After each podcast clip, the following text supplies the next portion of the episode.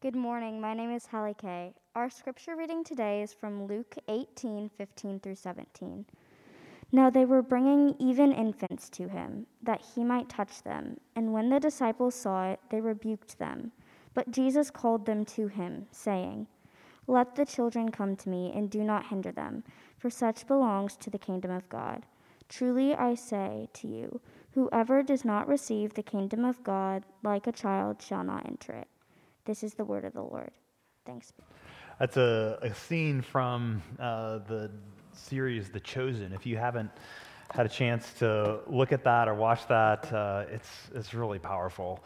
And filling out our imaginations, I think, around um, those kinds of episodes with Jesus and, and children in so many other places. And I think it, it reminds us, though, too, uh, that today we take for granted the fact that children in a society are sort of welcomed, they are adored, they're cared for, they're seen as special and, and unique. But, uh, you know, that wasn't always the, the case. You know, I mean, in our culture today, children are often the heroes of the story, right? You think about uh, Harry Potter or Hunger Games or Home Alone, even. Like, kids are the heroes, but that was not the way it was in the ancient world. In Jesus' time in the Roman Empire, children were not sentimentalized in the way that they are now. In the ancient world, children were seen as a blessing, yes, but mostly because they were on their way to becoming adults, that they were on their way to becoming fully functional human beings who could help out at the family farm or help out in the family business or trade. They were valued for their instrumental sort of usefulness their potential rather than their intrinsic worth and dignity.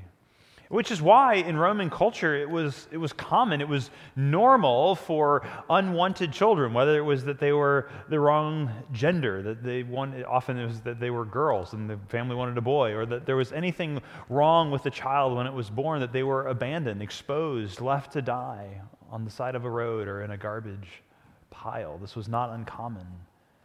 But something changed in the Roman Empire over time. There's a marked difference between how children are viewed and talked about and treated as inherently valued before Christianity and after Christianity in the Roman Empire.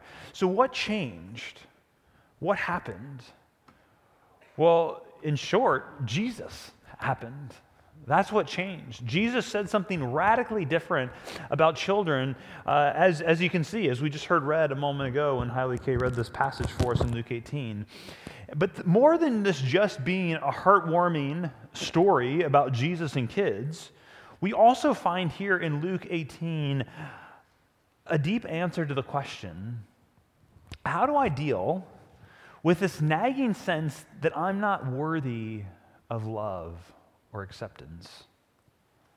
Because every infant is born asking two questions Am I loved? And can I trust you? Am I loved? And can I trust you? And we never stop asking those questions as human beings. Right, whether it's the, the uh, first day at a new school, uh, whether it's you're going on a first date, uh, joining a new uh, athletic team or a new club at school, first day on the new uh, job, or maybe even your first day visiting a new church, you're asking those questions Am I loved here? Can I trust these people? And even for those of us who have had good family lives and, and good school experience, somewhere along the way, we encounter someone who does not find us lovable. Maybe it was that first date. We come across someone who isn't worthy of our trust. Maybe it's the new boss. And so much is at stake here because how we deal with that sense that we're not worthy of love or that people can't be trusted will profoundly shape who you become in life. And if you get the wrong answer to that question, you will end up isolating yourself and often excluding others. And we're in a series here in this new year called Rediscovering Jesus' Kingdom. Maybe if you've been with us for a while, you remember we were in the Gospel of Luke at the beginning of, of last year, beginning of 2020, and we're going to finish out the Gospel of Luke now here in 2021. We're going to start here in January. It will take us through Easter. And we're calling it Rediscovering Jesus' Kingdom because in this Gospel of Luke, Jesus is continually talking about the fact that he is bringing his kingdom. He's bringing a kingdom, not just an escape from a broken world to a disembodied heaven. We spent a lot of time in our heaven series over Advent talking about that, that we're looking forward not just to floating on the clouds someday, but for heaven and earth to become one and the new heavens and the new earth. But Jesus is bringing a kingdom with a completely different view of reality, of human flourishing, of right and wrong, of the good life, of all of it. And this new reality, Jesus is breaking into this present reality even right now in this moment. That it's happening right now with him. And it's centered on a person, around Jesus the King. So, what does it mean to be a part of Jesus' kingdom while we are still in this present world? And part of Jesus' answer to that question is to point to children and say, Be like them. Be like children. Because children only receive my kingdom, Jesus says here. They are the heroes in my story, in my kingdom. And so I want us to look at this passage with fresh eyes. Again, if you have been around church for a long time, maybe this is one of those passages that's three verses. It's easy to read right over and think, oh, it's good. Jesus loved the little children and kind of move on. But I want us to look at this with fresh eyes today and hear it anew what Jesus has for us. So if you haven't done that already, I invite you to open a Bible or turn on your Bible on your phone to Luke chapter 18. The Bible, you've got two big chunks in your Bible. There's the Old Testament and the New Testament. Uh, or the First Testament, and the Second Testament, Old Testament, New Testament. And in your New Testament, the Gospel of Luke is the third book. It's the third section there. So you got Matthew, Mark, and then Luke. And then find 18, and we're going to begin in verse 15 looking at this. And what you find in verse 15 is that Jesus is on his way to Jerusalem. And really, the rest of the Gospel of Luke, we're going to be following Jesus on this journey to Jerusalem. And he's going there to die. This is his last trip to Jerusalem. And he's warned his disciples, told his disciples several times already. He's going to tell them for a third time later on in Luke 18 that I'm going to Jerusalem and I'm going there to die. They don't, they don't get it. They don't understand it. That's, a, that's another sermon for another time. But Jesus is on his way to Jerusalem. And at some point along the way, Jesus stops in a town to rest and to teach. And the parents in this town, they start bringing out their kids. They bring their kids to Jesus so that he can touch them. The idea there is that he can bless them say a blessing over them. And the gospel writers, all of them, interesting, they, they point out that children had this way of finding Jesus and that they loved being around him. So you can kind of picture the scene. There are kids everywhere. There's parents holding babies. They're bringing even, it says even infants, even the littlest of kids, just newborn babies to Jesus. And you get this, Jesus is loving it. He's laughing. He's having a great time with these kids. And meanwhile, though, the disciples, they see all this happening. These families, these kids, they're, they're loud. Maybe some of them are crying. And, and they're frustrated because there's a lot of people who want to see Jesus. And they start rebuking these people. And you can imagine them kind of telling the, the, the, the parents, get your kids out of, Jesus doesn't have time for them right now. He's been traveling. He's tired. Plus, can't you see? Look, there's, there's a lot of important people waiting to talk to Jesus.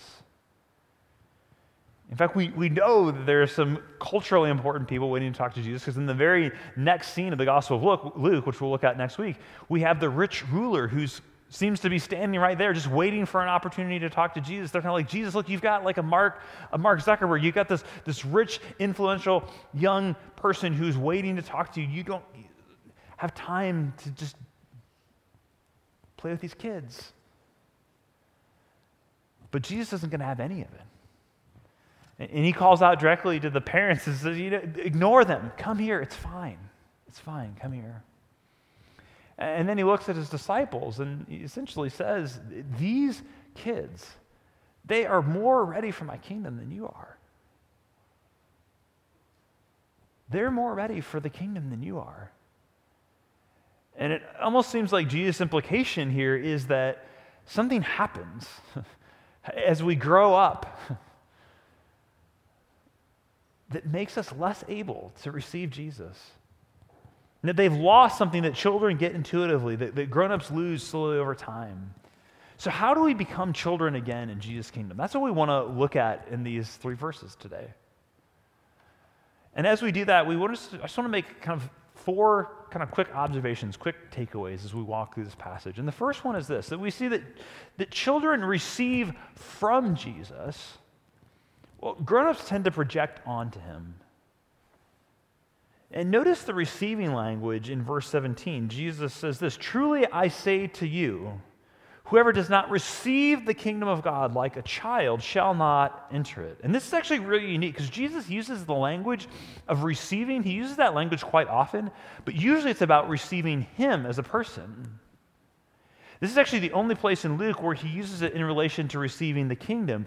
But the idea then here that we get is that the reality is that Jesus and his kingdom are inseparable. To receive Jesus is to receive the kingdom. To receive the kingdom is to receive Jesus, they're inseparable, the king and the kingdom. And here's the deal children are just better at receiving. Children are better at receiving. As adults, when, I mean, you've had this experience, right? I, mean, I don't think this is only me. When, when you receive a gift, there's often a sense, right, that now, now I'm a, kind of indebted or obligated to this person. Or we're kind, we're kind of weighing, like, oh man, like I should have gotten something for them too. I didn't get them a present. Or, oh, what they got me, I think that was more expensive or nicer than when I got them. But I'm telling you, kids do not have any of those hangups, right? we just went through Christmas, right? Were you around any little kids over Christmas, whether in person or over Zoom? Like they just love to get gifts. They love to get presents. They're, they are not thinking, I don't know if I got my cousin something as nice as they just got me.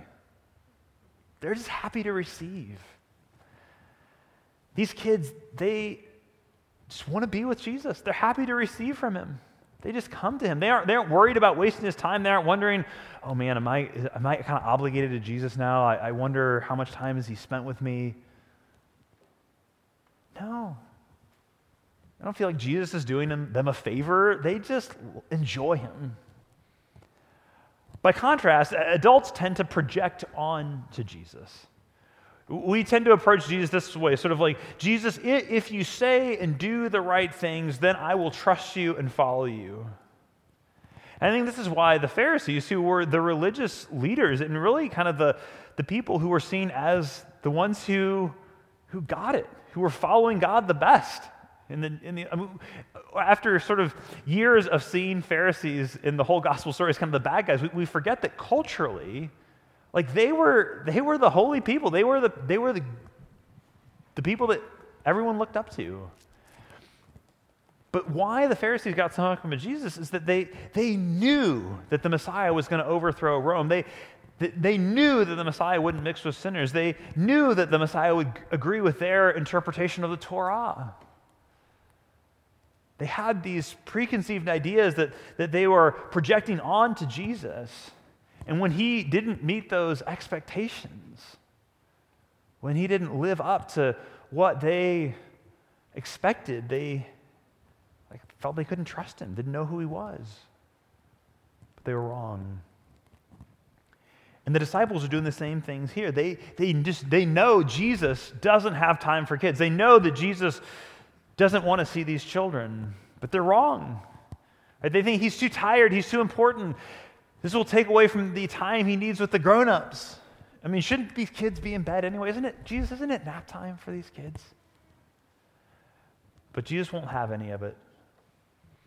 The kids get their need for Jesus in a way that the disciples don't.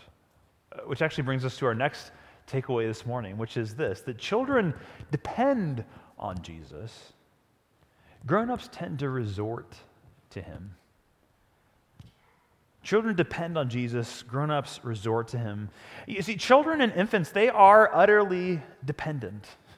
Uh, and, and, note again in verse 15, Luke tells us it's not just kids who are coming, but even babies, infants are being brought to him. Now, they were bringing even infants to him that he might touch them. Now, this, that word infants only used uh, four other times in the Gospel of Luke. It, twice it describes John the Baptist, before he's even born, when he's yet in Elizabeth's womb. And you know the other two times that it's used? It's used to describe Jesus on the night he's born. The shepherds are told, Go find, an, find this baby wrapped in swaddling clothes. Jesus was an infant, he was a baby.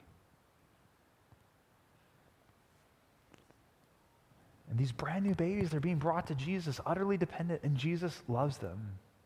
Because in his kingdom, a posture of dependence on the king is the only way in. And again, kids, I think they get dependency in a way that adults don't. They, they are not afraid to ask. And, and I think I'm seeing, especially in our family, especially if you're the youngest kid in the family. They're just not afraid to ask. We, we see this with, with our little boy, Graham. Um, right now, he's two, and he just, he loves Matchbox cars. It is just, that is his thing. He has a big kind of plastic Rubbermaid tub, and that tub goes with him to every room of the house throughout the day. He loves his cars. But there are times when he sets down the tub, and then he's, you know, goes and is doing something else, and he sits down and he's about maybe two feet away from the tub, but he can't reach it, and he wants it about 12 inches closer.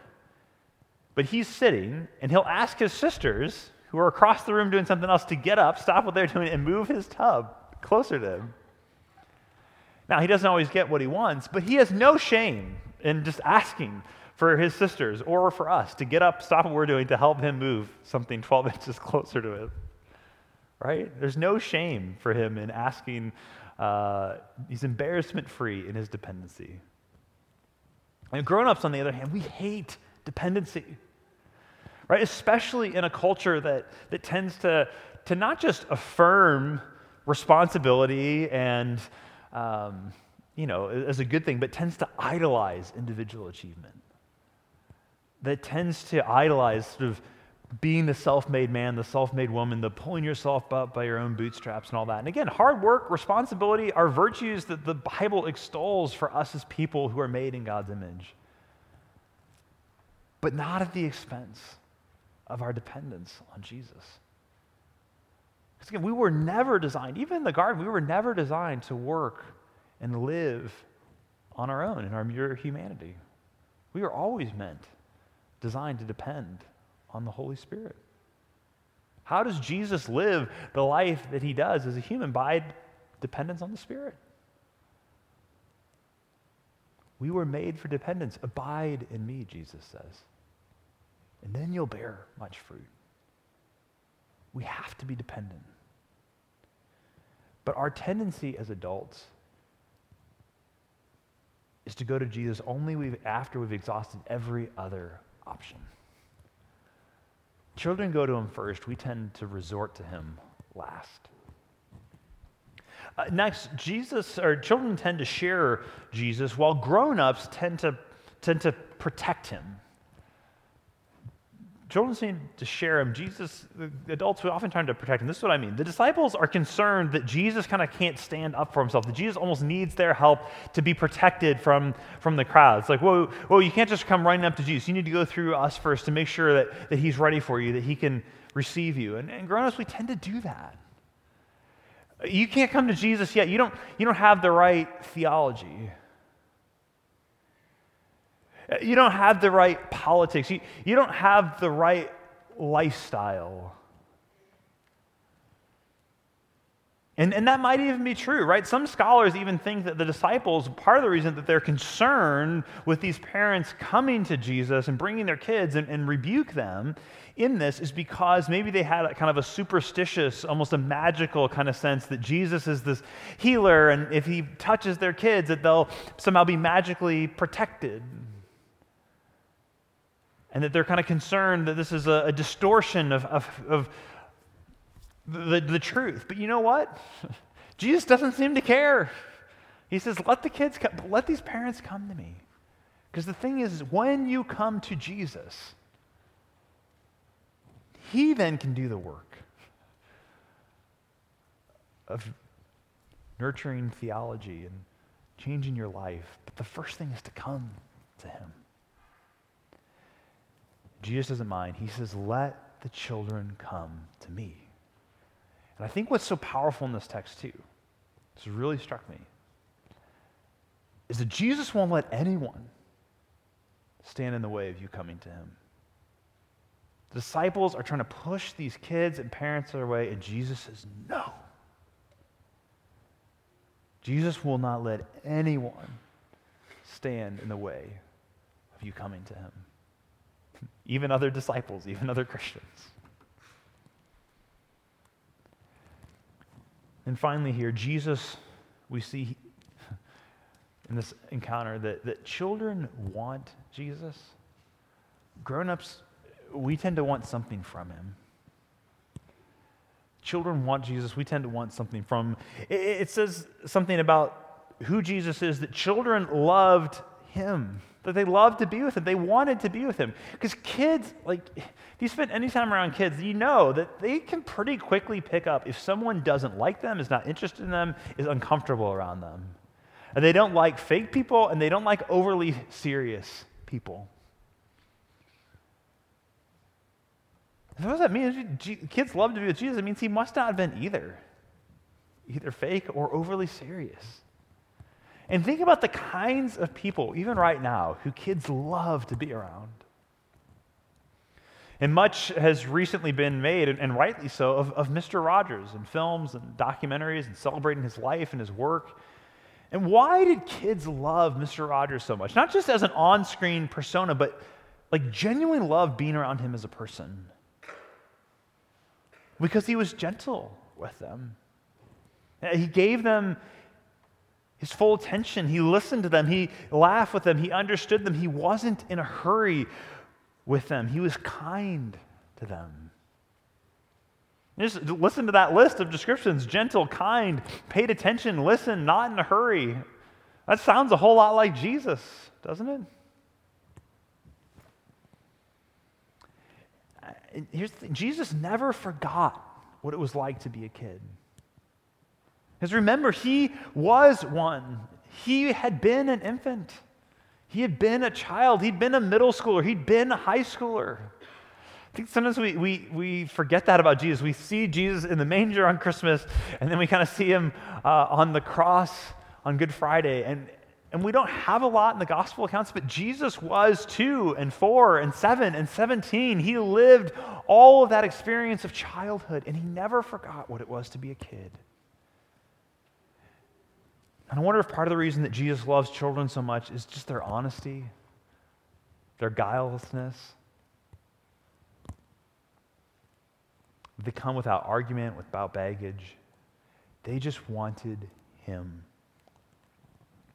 And they teach an important lesson that Jesus wants his disciples to see, wants us to see that anyone who wants to know Jesus can know him. Anyone. The rich, the poor, the Pharisee, the sinners, the tax collectors, there isn't a group of people in the entire New Testament who are somehow drawn to Jesus and who Jesus isn't willing to welcome and receive if they come as children in humility in dependence. So, no matter what society says about you,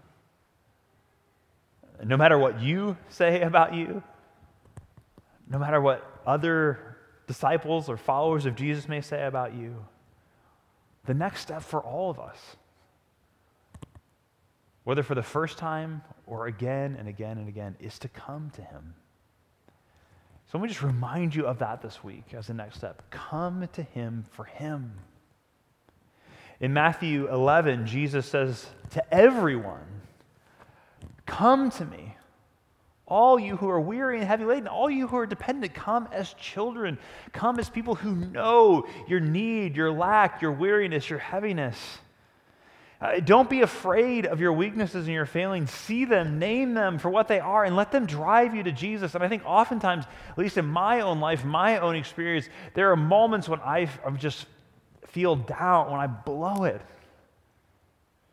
And in those moments, I feel like I can't come to Jesus right now. I don't want to come to Jesus right now because I'm disappointed with myself. I'm angry with myself. I'm, I'm frustrated. How could I do this again? It's not how the gospel works. That's just in those moments of weakness and brokenness and sin, those are the moments that we all drive us to Jesus. It's like, I can't believe I yelled at my kids again. In those moments, don't, don't justify it. Well, they were being really bad. Just own it and let it drive you to Jesus afresh. I mean, ah, I'm so unlovable. What's wrong with me? Why do my relationships always seem to fail? Why, can my, why do my friendships always seem to break down? Don't wallow in it. Just name it for what it is and say, Jesus, I need you. And come to him. Because here's the thing Jesus is always ready to talk with you. He is never too busy, never too busy for you. He's always, he, he never has a phone in his hand that he's paying attention to. He never has one eye on the TV. He is always ready to give you his full attention. To hear whatever you have to tell him for as long as you have to tell him. He's never in a hurry. He is always ready to listen. And he, I can, I can assure you, friends, he will be way gentler, way kinder to you than you are.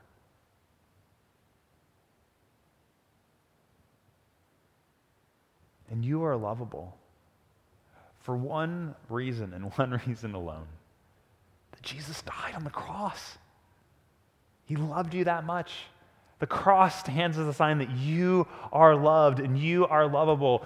Uh, not, not because of anything that you've done, but simply because Jesus looked at you and said, I love you and I'm going to give my life for you.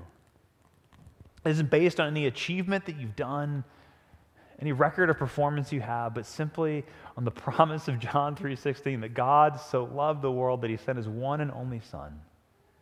So anyone who would believe in him have eternal life. Eternal life and kingdom language in the Gospels are just one and the same. Anyone receive the kingdom. And when you have that, when you let your weaknesses and your failure drive you to Jesus like a child, you will find yourself being transformed into a person of, of deep humility, of mercy, of kindness, of self sacrificing love, who willing to give up their own preferences and desires for others, to love others, who are asking the question, what, what needs to be done? How can I help? How can I serve? And when you come to him, Jesus, like I said, he will not let anyone stand in the way. If you've been running from him, stop running and come. He's inviting you to come. He's your only hope. He's your only hope to escape the self loathing, the self loathing self talk that will isolate you and cause you to exclude others. Only His love can heal you, and only He can be trusted fully. The cross is the promise of that. The cross is the, the reality that He always has your good in mind, that He will stop at nothing, including giving up His own life to do what is best for you. So come to Him. Come as a child and receive. Let's pray. Father in heaven, thank you that we are taught by Jesus to call you Father. Because you have adopted us as children, we are come in that posture of dependence as your children, even now. And say, we need help becoming children. We need help becoming like children. And I'm grateful that even as we make that ask, we're already taking the first step in that direction. So this week, would you help us to go to you first instead of last? Not as our last resort, but as our first hope and our first joy transform our desires, captivate our imaginations with a, a fresh picture of your love for us. It would just make us desire to be with you. We pray this in the name of Jesus and by the power of the Holy Spirit who is working within us to bring those desires about. Amen.